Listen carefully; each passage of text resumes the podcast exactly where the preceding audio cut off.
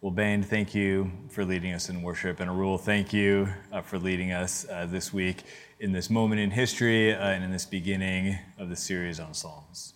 Arul left us uh, with the question what will you choose?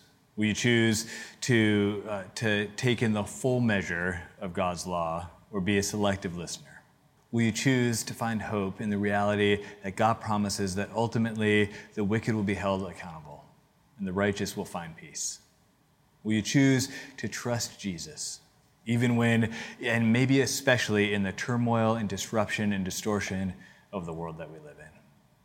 I would encourage you as you navigate how you answer that question, and especially as you take in the full measure, meditate on the fullness of God's word, that you engage fully in the book of Psalms, both in the series as we go through it and in, in the reading plan that will be accompanying it. The Psalms invite us into, in, into the fullness of the human experience, the good, the bad, and the ugly, and the fullness of mankind's relationship with God.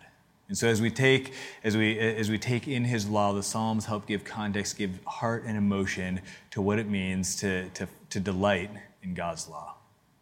I'd also encourage you if, if, uh, if, if, you're trying to figure out what can you do and how can you learn and how can you understand how to navigate this season, this moment in history well, in particular in regards uh, to racial injustice. We've posted a, a, reading list that has wonderful resources that are both uh, about understanding uh, racism and about understanding the history and context behind it and, and their age appropriate resources as well. So I would encourage you to check that out.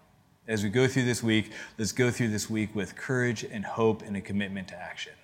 Now, hear these words of benediction as we close our time together. May the Lord bless you and keep you. May he make his face to shine upon you.